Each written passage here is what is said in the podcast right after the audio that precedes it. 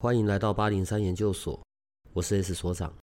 这个频道的目的是要让正在神秘学上探索、找答案，或者感到好奇的人，可以有个经过筛选、安全并且中立的参考，也许可以找到解答，也或者是获得状况的解决。欢迎你在这里和我们一起接触神秘学里有趣的人事物吧。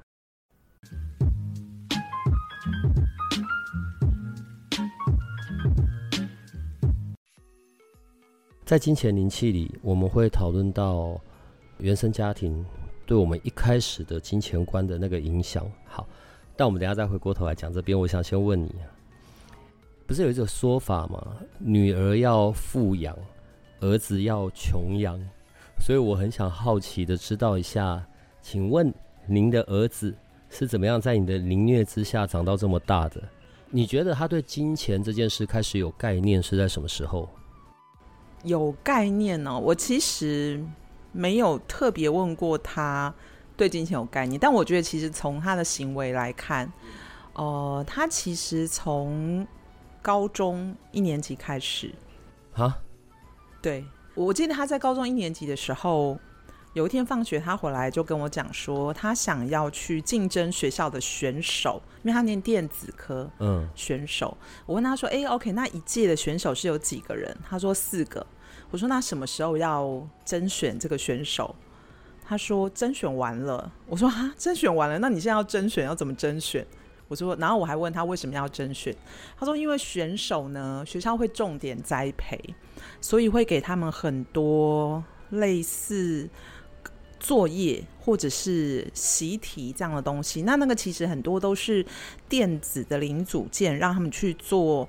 呃，设计或者是自己动手去做。嗯，那因为我我其实之前也是从事电子相关行业，他就问了我说那些材料，他就随便举了几个习题，然后我就去帮他询价，他就发现说，哎，如果这些三年他都用这样的规格做这样的练习的话，他可能每年会需要花十万左右来买这些呃习题的材料。所以他想了一下，他就跟我说：“妈妈，我觉得这样其实划不来。”所以他就决定要竞争选手。但是我就问他说：“诶，可是如果你现在去竞争，都已经已经四位人选已经确定，那你要怎么竞争？”他就说：“所以我回来要跟你讨论，我有一些想法。”所以他就提出他要用什么方法去竞争。嗯。那我们也回来就做了沙盘推演啊，什么什么，就很认真的做了沙盘推演，跟一些相关的文件的准备，还有一些呃口试的准备。那一个礼拜之后，他就去找他们的主任，然后他就去跟主任说：“呃，主任，我想要竞竞争选手。”然后没想到那些沙盘推演跟口试准备都用不着，主任就说：“哦，你要竞争选手，好啊。”然后呢，他就是选手了。然后那时候我蛮讶异，我就问他说：“那你有问主任说为什么吗？”他说：“主任说没有为什么啊，他就觉得我我看起来好像非常想要这个东西，所以他就觉得其实四个跟五个对他来讲没有很大的差别，所以他就让他来做这件事。”那回来细聊之后，原来哦，他原来是跟我说，他要花的成本会多那么多，那还不如就是成为选手，成为选手，然后有这些资源，对，然后又可以去到他想要去的目标。所以我觉得从他的行为来看，他那个时候很明显是已经有金钱观。那我就觉得奇怪，因为其实我给他的钱好像也没有，我好像也没有给他缺穿少食或者是零用钱。太少之类的，我都还会常常会问他说啊，那还有没有需要零用钱啊？买书，我需要，我需要。哦，对不起，请继续。对，所以我觉得还蛮有意思，就是从他的行为，然后所以他，嗯、呃，我我觉得高中开始是比较明显。那再来，我印象中就是他是大概五岁的时候吧，我记得那时候是准备要上幼稚园中班还是大班的时候，就是因为从小我们带他去超市。超市有些小玩具可以买，那你知道小孩子去超市之后就会像疯狂一样，有没有？就会看到玩具啊，嗯、看到车子啊，他就会很疯狂，然后常常就会在超市里面有些拉扯，就说啊我要这个，妈妈说不行，然后就一直在争吵。所以那时候我就跟他讲说，哦，OK，弟弟，我们现在只有假设说我们现在只有一百块预算是让你买玩具，幼稚园都还没进去，哎，你有需要这样吗？然后那时候他其实还分不清楚一百块是什么意思，他只是去拿了他喜欢的玩具，他很喜欢车子的玩具，他拿了很多的好几个他喜欢的玩具来，然后他就请我告诉他说那个多少钱，他每个都问多少钱，但他的脸其实是看出来，他其实并不知道那个我说的那个钱对他来讲的意义是多还是少，到底是怎么样，有没有包含在一百块以内，他其实分不清楚，但他那个时候很明显，他就学会排序。就是他，他可以选出哪一个是他最想要的，第二想要的，哪些是可以舍弃的。所以我觉得他那个时候就有一些可以做选择的一个依据出来，他就有做选择的能力。对对，没错，他有做选择的能力。我女儿啊，我对待我女儿的方式就不太一样。我的意思是说，我我我只会让他清楚。如果啊，你要用吵的、用闹的，就是譬如像那个电视广告，你知道躺在地上在那边哀哀叫，那我绝对不理你。可是如果你不会这样，你是好好说话，你什么我都给你。哇，那这样感觉这个爸爸还蛮好，蛮、嗯、好、欸。女儿要富养，好不好？是是是。只是问题是，我我觉得这种模式可能并不太 OK。我现在不是在讲我女儿的部分呢、啊。爸爸妈妈是出生后的第一段人际关系，所以不仅只在人际互动上面，他们对于事件或者是金钱的处理方式，当然也就不知不觉的呃潜移默化到我们身上了。你自己，你自己，你觉得你是从什么时候开始对于金钱这件事有关有观念？我我觉得从我有印象以来，其实。我就蛮清楚有金钱的概念，因为我妈妈就会说，呃，每个礼拜她给的零用钱是固定。我妈妈是很蛮规律的人，比方说小学的时候我的零用钱一个礼拜是多少钱？那除非是特别，比方说啊，考试考得特别好，或者是进步很多的那种，或者是在学校得到什么荣誉，就会有额外的 bonus。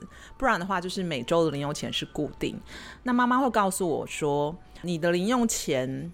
给你了，就是你可以支配，你可以决定要买什么。但如果你要买超过你零用钱的东西，我不会帮你负责，你要自己去想办法。人家那个时候几岁啊？就从国小就这样了，所以我从国小我就很会去引诱我奶奶。我们的年纪有差那么多吗？哦，好，没关系，你先继续。讲到年纪，我突然记性就会变得不好。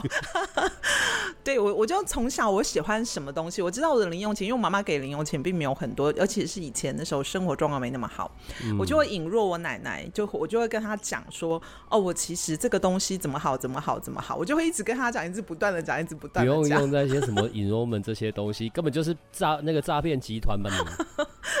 反正就是。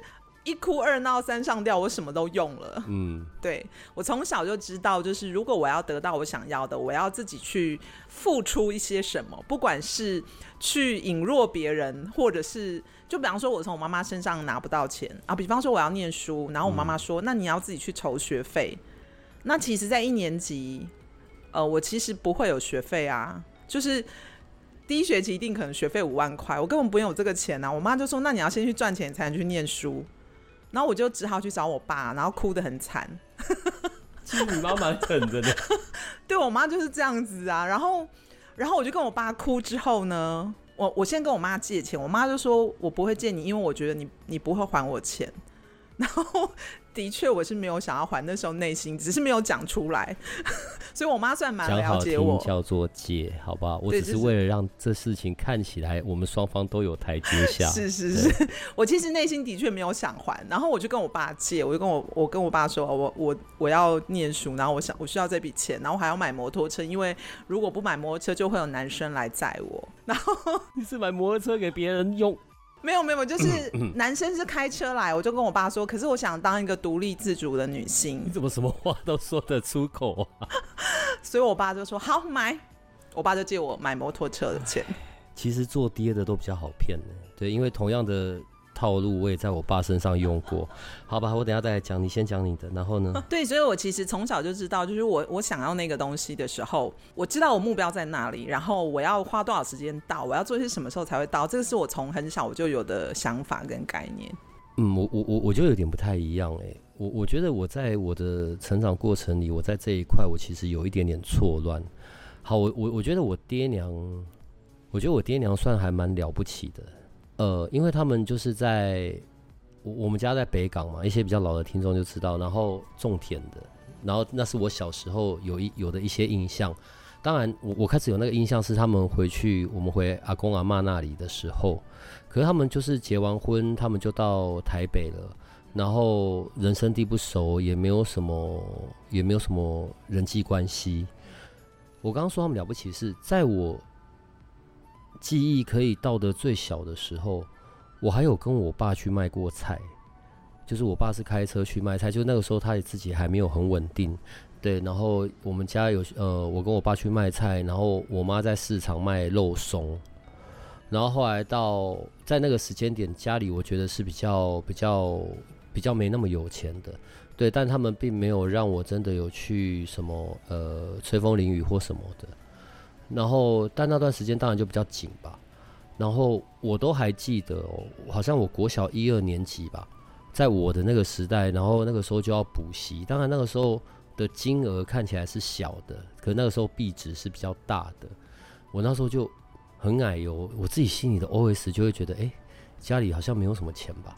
对，然后我就那边要讲不讲，然后也没有要去补补那个习，自以为贴心。对，然后后来被我妈知道，就被我妈骂，我们没有没我们没有那那么没钱，好不好？我就哦好，然后所以就补习，然后到他们比较有稳定的，然后因为那个时候我们家自己有弄一个小小的代工厂嘛。后来的几十年，大家都在做代工这件事，所以我有一段时间就觉得，用现在的用现在的语言来讲，有一段时间我就觉得我应该是富二代之类的，对。然后这个富二代，从我 当完兵之后，我就发现我不是富二代，因为代工的这件事情，只有在民国七十几年、八十几年初那个时候是可以做的，后来产业全部移到大陆嘛，然后。我爸呢？我爸没有跟着去去大陆，当然后面就默默的、慢慢的就把工厂收起来了。我我我讲这一段经历是，我觉得我自己在金钱的这件事上面是有一点困惑的。蛮大部分的时间，你刚刚讲你儿子从高一吧，我应该到高中毕业完，都是过着茶来。伸手饭来张，我突然就觉得好罪恶感哦。希望我爸妈没听到这一些哈。然后同样的同样的套路，我也在我爸身上用过。我那时候都会说，那时候已经高三，我就会说，因为我还要补习。然后呢，我这样就是坐大众交通工具，其实还蛮辛苦的。然后时间又很赶。那其实我已经可以骑摩托车了，我这样可能速度比较快，我比较可以有更多的时间花在我的功课上面。所以你也在诈骗嘛，对不对？谁没诈骗过？对，然后最后摩托车都拿来拿来，我跟我前妻，对，我跟我前妻高中就在一起，都是就是拿来你知道上下学，然后耍帅而已，就只有这样。天哪，千万别听到这一集。对，你知道那个时候还在骑豪迈一二五。还有名流一五零，好吗？那时候超帅。好，讲到讲到跳题了。我的意思是，所以到真的要去自己掌控金钱，因为我我说我觉得自己是富二代，我的意思是，我觉得从来没有需要到去为钱担忧。我对钱这件事情没有任何的概念，就是买东西，然后其他时候其实你不太会用到啊，不是就是要来买东西吗？我那时候不太理解，嗯，关于什么丰盛啊，然后或者匮乏，然后或者我们要先存钱啊，储蓄之后做投资啊，然后或者是购买不动产啊，或者是购买股票，我从来没有过这些概念，因为这些东西在我们家里也并不会谈到。我不是在说我爸妈不好，我我不是那个意思，我的意思是，所以在我的成长过程里，并没有所谓对于金钱这件事情的灵敏度，或者是。有我的意念，反正伸手就有了。这个东西对于我的影响就会变成这样。后来我在回想一些所谓匮乏的时候，我的恐惧的时候，有一次的有一次的回溯哦，我有看到有一幕是先回到那个他们刚上来，然后那个时候还没有人际关系，也没有方向，然后我妈在卖肉松的那个时期，对，然后我爸去出去外面开着车去卖菜。我突然想起来，有一次在我很小，他们以为我睡着了，可是我有看到过他们为为了金钱这件事在大争吵的那种情境。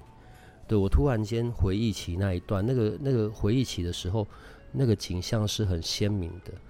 我后来在自己自己看自己的这个过程呢，我对于没有的那个恐惧，其实就会还蛮严重的。我我我可能没有表现出来过，但很多时候我可能心里会有点担忧。诶，我这个月还剩多少？那我是不是可以撑得到下个月？然后或者是我接下来有些什么样的计划，会用到什么样的钱？怎么办？我我会陷入在那个恐惧里，但却不会去看哦。那我要怎么样让事情可以发生，或者让金钱可以进账？我们在金钱灵气的时候做的那个练习，去看原生家庭。你来讲好了啦，对，好像呃，我要不知道怎么形容。我们是从一个旁观者的角度，然后回过头来看，来自父系、来自母系，他们对于金钱的看法、态度、方式是怎么影响到我们的？你是怎么？作为一个老师的身份，你是怎么带领学生去看这件事的？我你突然跳通跳好多。嗯 呃，我觉得金钱观这件事，其实除了我们从小就是在从我们的爸妈身上学，因为其实小孩子的吸收能力是非常强大，就在我们都还不知道的时候，其实我们都已经把这些。父母间曾经发生的事情都已经录在自己的 DNA 里面，所以其实我们也很不自觉的正在复制这些行为，这是一部分。另外一部分是可能在在我们比较有意识的时候，爸妈告诉我们的话，其实我们就会几乎是百分之百的照单全收。那这些。呃，不管是我们学来复制的，或是我们听进来的事情，其实都会很很深刻的在影响我们日后长大的一个很清楚的一个行为模式。所以，我们那时候在课堂中才才会有这样的一个一个项目是，哎，我们来看这个事情的根源是什么，它为什么形成这样子？比方说，呃。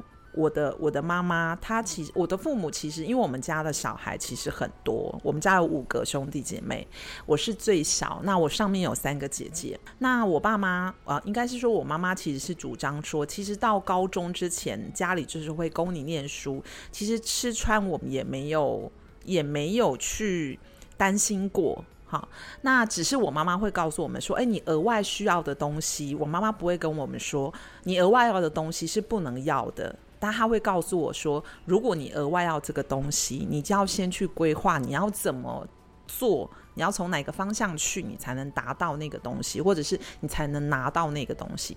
他从很小就这样给我这样的观念，所以我这个想法我会非常明确。当我想要一个东西的时候，我就会很很专注的。去拿，那当然这个其实有一个另外一个角度，就是我长大之后，我其实对于追目标非常的热衷，就是一旦今天没有目标，我就突然觉得说，哎。好像人生没有什么事可以做，所以我就会一一直不断的跟自己设目标哈。当然目标可以有各种，可能是金钱，可能是事业，可能是关系，可能是我想要的生活都有。所以这个其实是影响一个人很深刻，包含你刚刚提到说匮乏这件事。呃，我我记得就是嗯、很多匮乏的那种感受跟很深入的那个影响，都来自于说，如果今天一旦我遭遇了。打击，特别是在金钱上的时候，我会不会得到援助，或是我会不会得到帮助，我会不会得到支持？如果今天一个孩子他在遭受这样的事情的时候，他觉得他被支持了，那个匮乏感会非常非常非常的少。比方说，我记得我曾经在 呃，我刚出社会的时候，呃，我我做了一件，就是我我我很我很不细心，就是我收了钱，就是我收了。呃，补习班小朋友的补习费，嗯，那就是可能就是那时候钱其实很大嘛。我大概那个皮包里面，就是一个手拿包，里面有十几万，将近二十万的现金，在那个时候很多呢，很多钱。然后呢，那时候我记得基本薪资，哎，我这样讲基本薪资就知道年纪了哈。基本薪资大概是一万块上下。那个时候我才刚，我记得是刚高中毕业，然后那时候我在打工。然后我老板就很信任我，他就叫我去收了钱之后，隔天再拿去给他。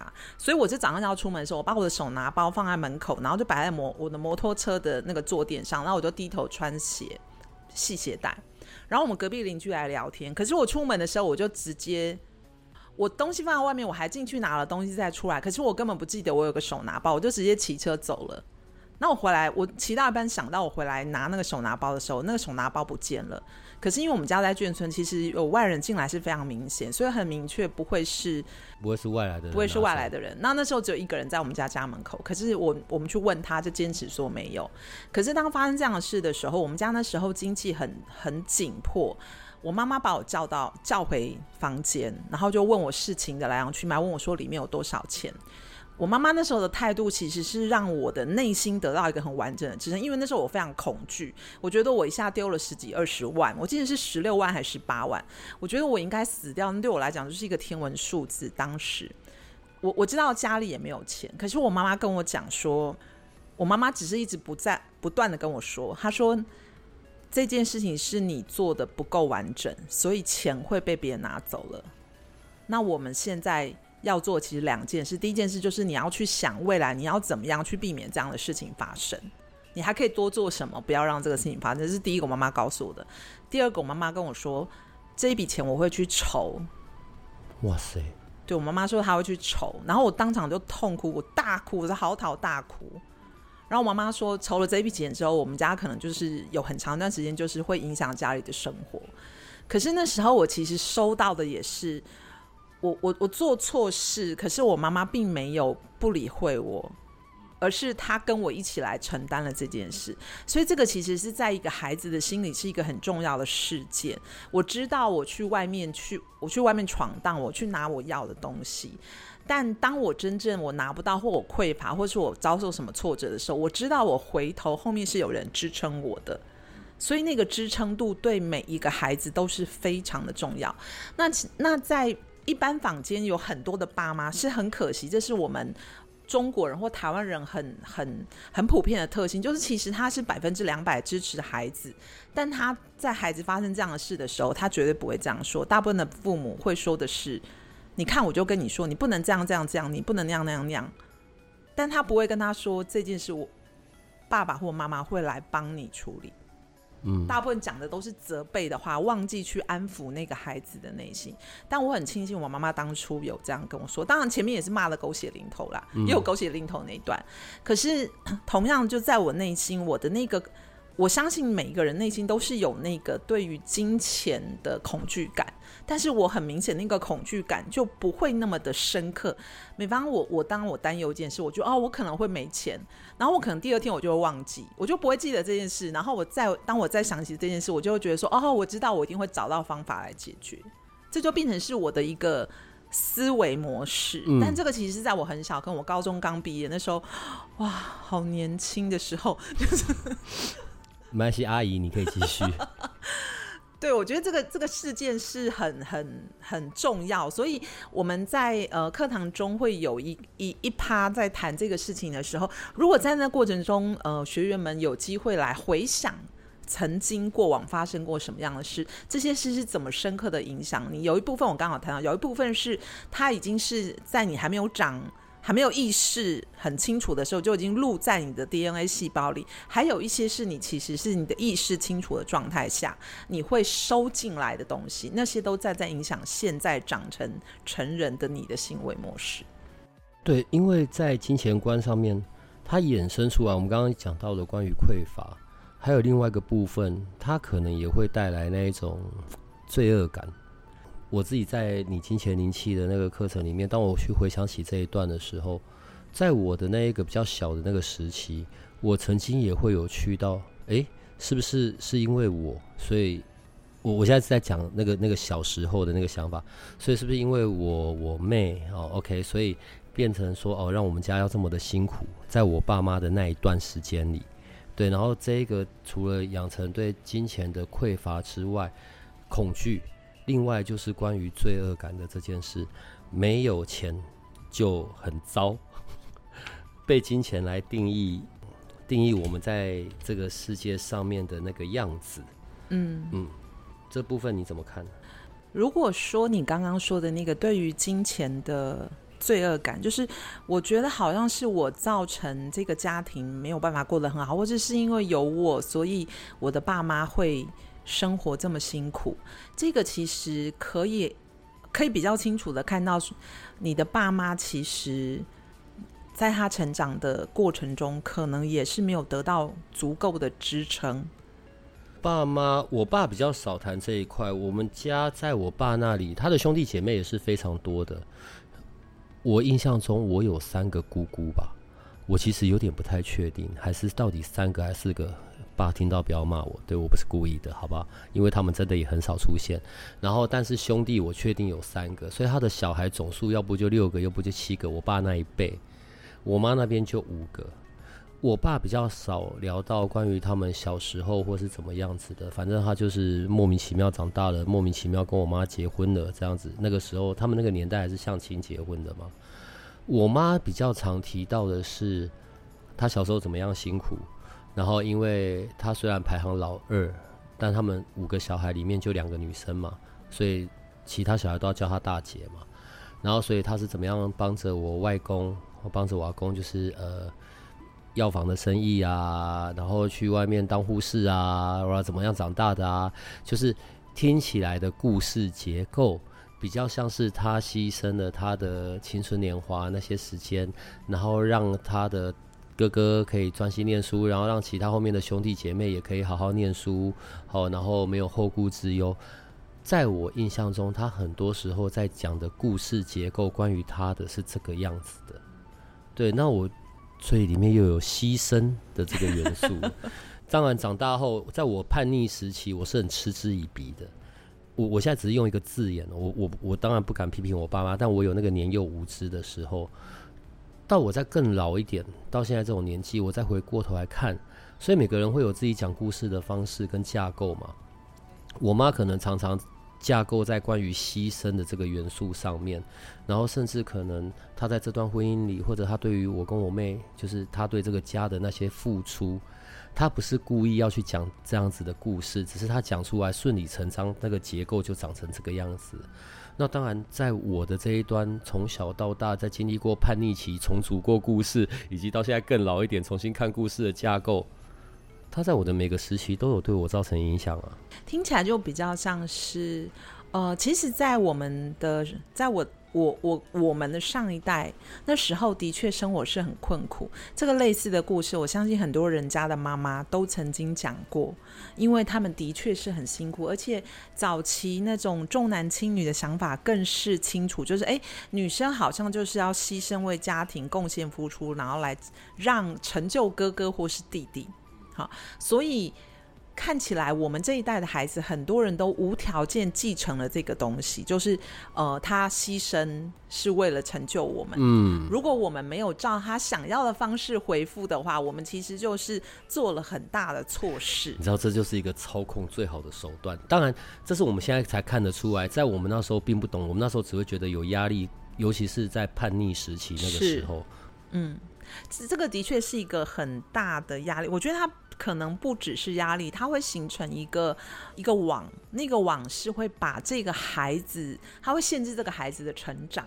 这个孩子从此他就会觉得说，我不能够很有钱，我很有钱，我享福，好像就是对我的妈妈是一种背叛感，对，背叛感出现。这个其实是一个非常沉重的一个网。嗯、呃，我觉得还蛮有意思，这样在。这样的状态下，可能爸爸的角色是很是很影响很大。比方说，我的爸爸，我的爸爸是外省一代，好，所以呃，我的奶奶、我的爷爷在中国大陆当初是非常有钱的大户人家，所以我爸爸其实从小就是没有担心过钱这件事。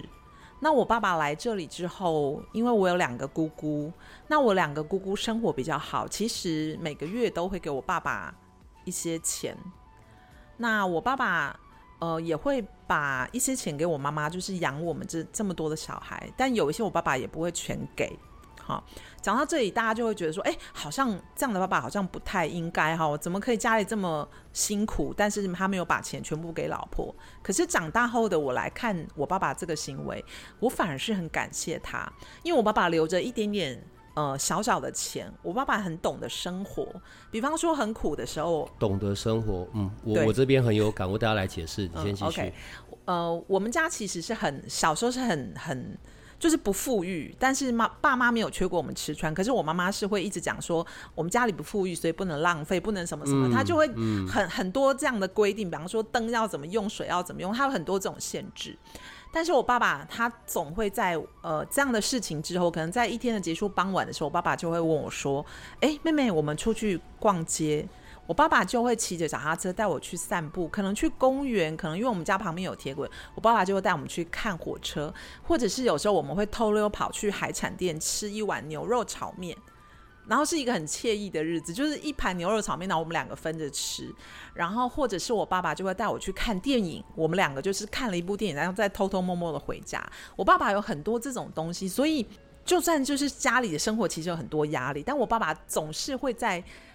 呃，生活中的一些片段的时间，他总会露出这样的笑容，就跟我说：“哎、欸，走，我们去散步。”嗯，他就会牵着我啊，我们就是去闲晃啊，然后他就跟我说：“啊，妹妹，你看这个东西是不是很像什么什么？他真的好可爱。”我爸爸就会有很多这种这种东西，所以我觉得我爸爸的这个生活态度，其实也也在影响小时候我，就是我好像。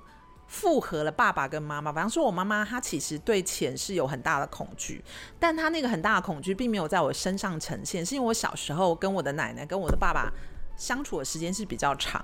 我奶奶是那种土匪型的女生，哦，对不起，对不起，就是就是我奶奶在现代的社会看起来，我奶奶是一个非常懂爱自己的女人，嗯，她不委屈自己，但她在那个时间点应该会比较辛苦。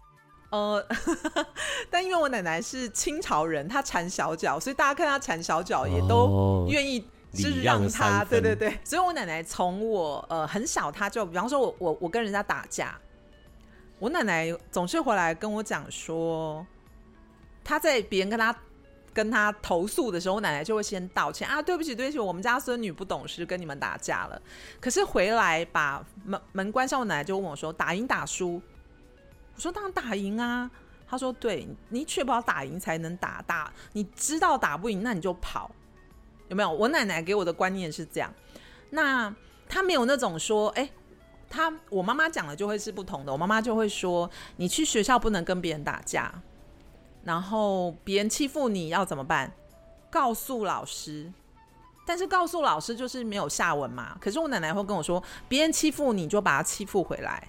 好，这是我奶奶的观念，所以其实我小时候有不同的价值观在我的生命中，呃，激荡着。好，也就是说，对于金钱，我是会很积极追求，我很喜欢追求目标，达成目标之后带来的金钱，那个是我很喜欢。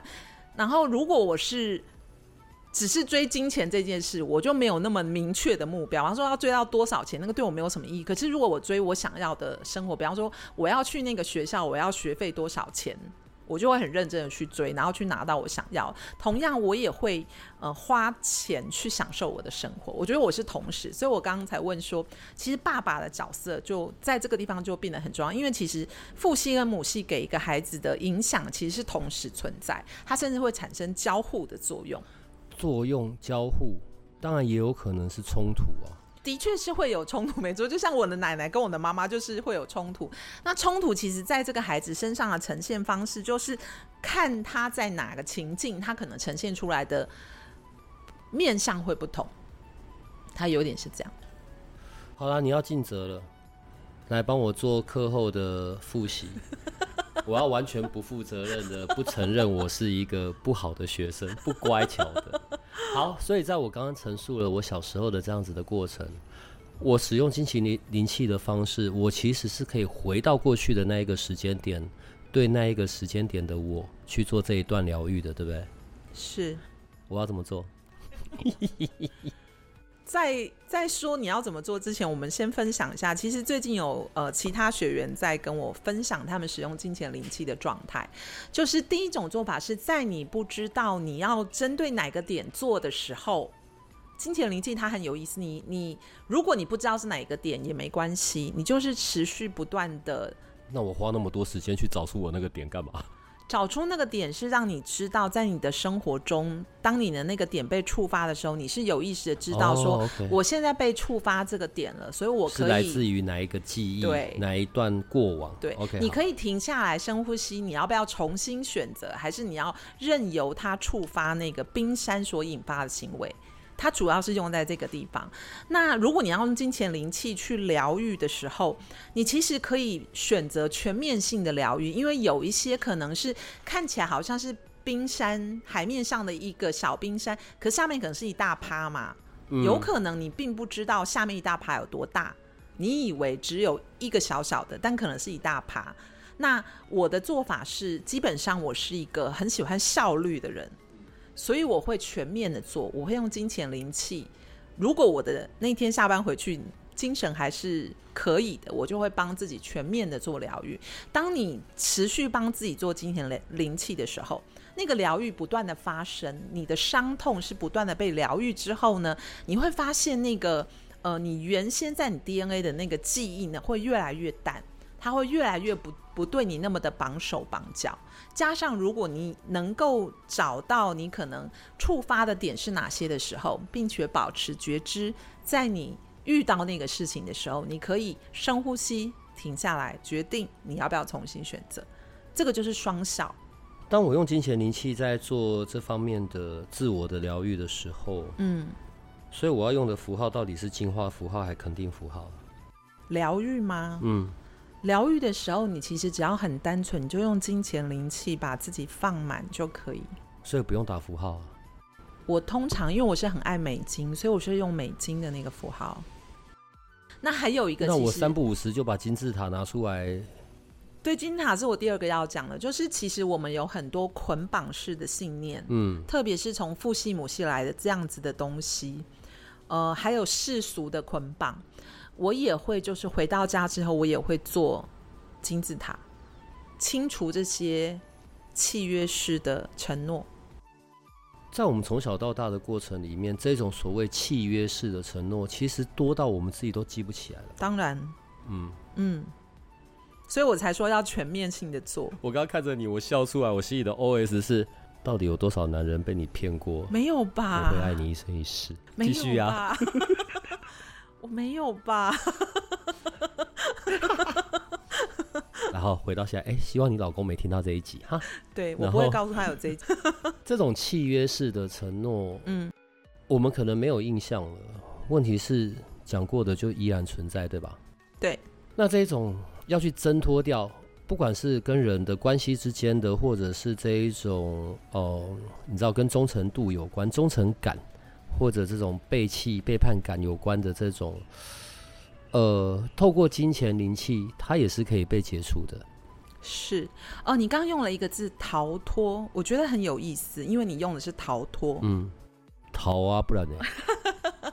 其实，在你使用金字塔之后，你就不需要有逃脱这个行为。嗯，因为金字塔它做的是不断的让那个印记变淡。当你没有那个印记之后，你根本不需要逃啊，因为你还是那个你，但是那个印记已经不在你身上，所以金字塔它是协助你把那个印记越来越淡，越来越淡，越来越淡。当它很深的时候，它对你的影响跟控制能力是很强的。这个时候你会用到逃脱，可是如果它印记很强，你也逃脱不了，所以逃也没用。对不起，我太老实。嗯哼。但是如果你持续做金字塔这样的练习的时候，你不需要逃脱，因为你就会慢慢的有体验说，说哦，同样的事情，哎，我现在竟然没有选择那样的做法。在无意之间，你回头看以前，可能一个月前的自己，你发现，哎，现在碰到碰到同样的事情，我居然不鬼打墙了。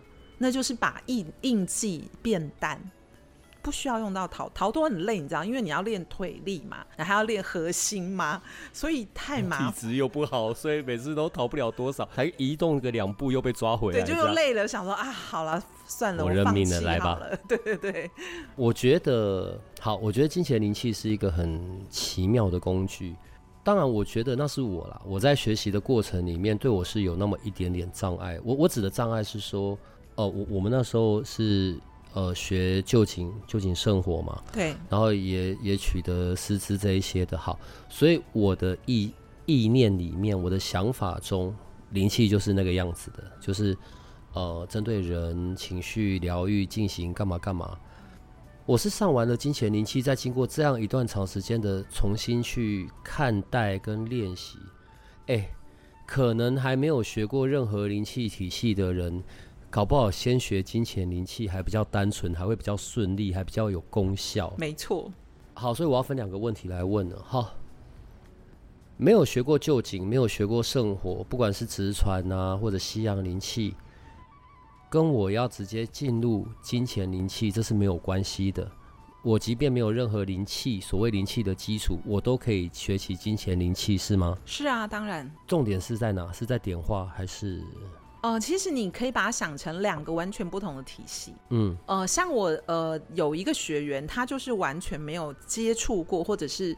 呃，上过任何灵气的课程，他上过唯一的灵气课程就是金钱灵气。嗯，他来之前他也是充满了忐忑，他觉得哇，那个同班的人都上过灵气，只有他没有。但反而他上完课之后，我们在他的生活中，第一个你刚刚有讲到一个重点，就是他少掉那个自我厘清矛盾的那一段，就是哎，我到底常常会有人上完之后，就是哎，我我常常是要用金钱灵气用一用就变成旧井圣火灵气，或是用到旧井灵气。嗯。那这个学员呢，他没有这个议题，所以他很快就进入，他可以很单纯的使用金钱灵气，甚至在他的工作上，他那呃他是从事外送，啊，是一个外一个年轻人，他从事外送的工作，他就跟我讲说，他上完课之后，那他其实也不，他也没有什么呃灵通或者是感应，他都没有，他只是就是每天傻傻的一直做金钱灵气的练习，然后有一天他突然就发。就发了讯息跟我说，他说：“哎、他发现他最近一直收到小费，然后他接单接的好顺。他说他小费多到他都觉得都要打电话跟他朋友炫耀，说哦，我最近都一直收到小费，然后很开心跟我说，哇，我我最近真的一直收到小费耶，我真的有感受到那个金钱灵气在我生活中的一些呃改变造成的改变。”然后他对钱的那种捆绑的感受度也没有那么深刻。以前他觉得他就要非常非常认真的赚钱，然后不能花一一分一毛的钱，只要花钱他就觉得非常痛苦。他说：“诶，他这样不断练习之后，他发现他这个想法好像也有一些松动。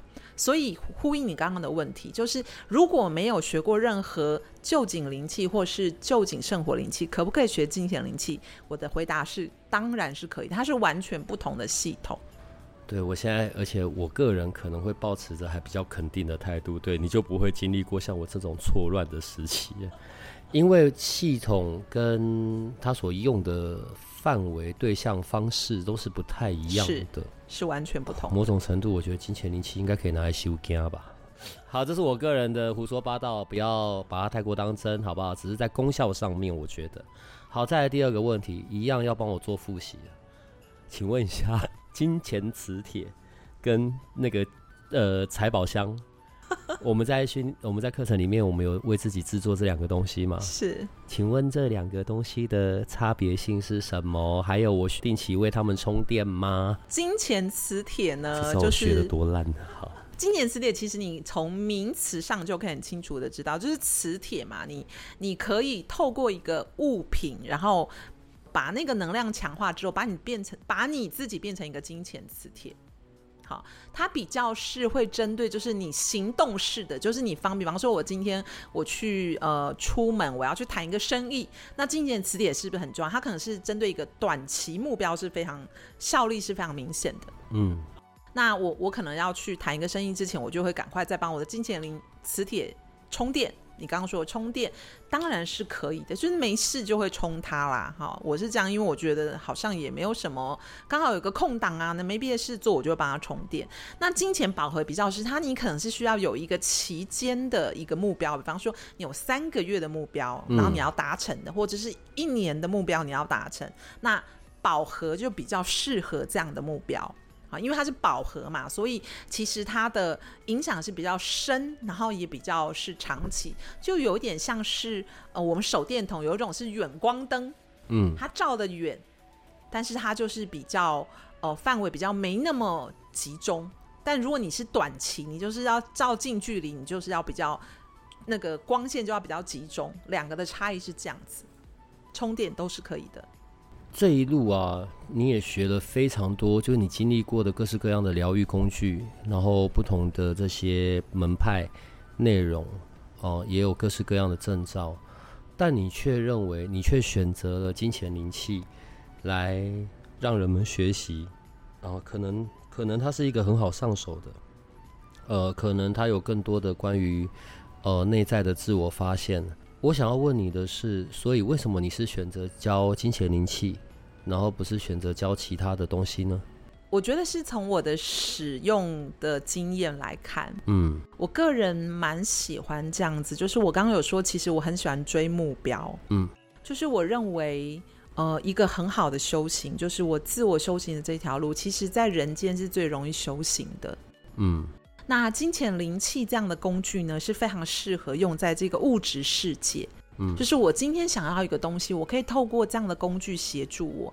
那我还很喜欢它一点的，就是我付出多少，我就可以拿到多少。嗯，好，比方说其他的工具可能比较是用在我个人的疗愈，比方说心理的疗愈，嗯哼，创伤的疗愈。当然，我觉得那个也是很重要，没有错。嗯但金钱灵气，我喜欢它的方式，呃，我喜欢它的原因是因为它除了可以帮自己做自我疗愈之外，它同时有很多外显的显化的，对，显化的这个这个，我觉得是蛮激励人，也很激励我自己。比方说，我今天付出了，我我我对自己很认真做了疗愈，其实我在我的生活上，我也立刻看到成效。嗯，我觉得这个是。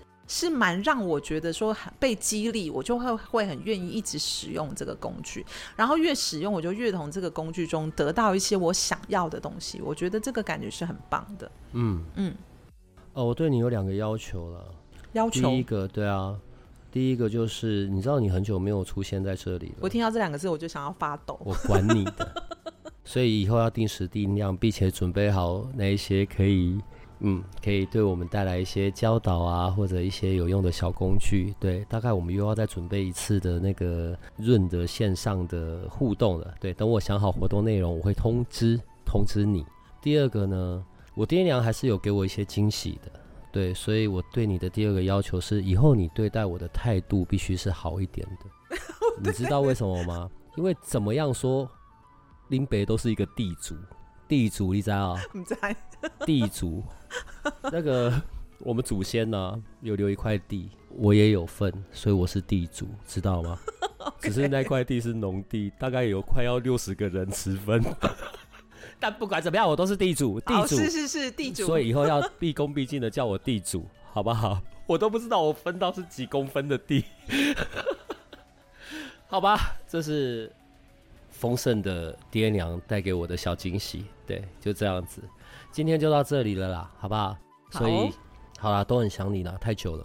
然后再来，呃，是八月嘛，八月会有一班金钱灵气的全接班嘛？是，对，所以不管是否有灵气的基础，我想都可以重新去里面去重新塑造一下，或者是重新的，其实修正这个字眼不好，对，但是我觉得从第一班开始一路到现在，很多学过金钱灵气的人运用在生活里，其实都有还蛮不一样的显化的结果的。那就看我们会不会遇到吧。好，就这样子，所以你可以跟他们说再见了。好，各位，拜拜。欸，我从头到尾都没有讲你是英鬼老师，欸，他们应该知道。大家好，我是英鬼老师，我们下次见喽，拜拜，拜拜。如果这个频道的内容对你有些帮助，那我们还有一个不公开的脸书社团。不定期的会有影片采访的直播或者线上活动的举办，每一天还会有奇门遁甲集市方的发布。你可以运用八零三研究所的官方 LINE@ 找到加入社团的入口。为了维持社团的品质，记得花一分钟完整的回答入社问题。里面也会有各个来节目的老师或者你需要的其他资讯。最后提醒你可以按下订阅与五星好评。这样你就不会错过每一集的最新内容喽。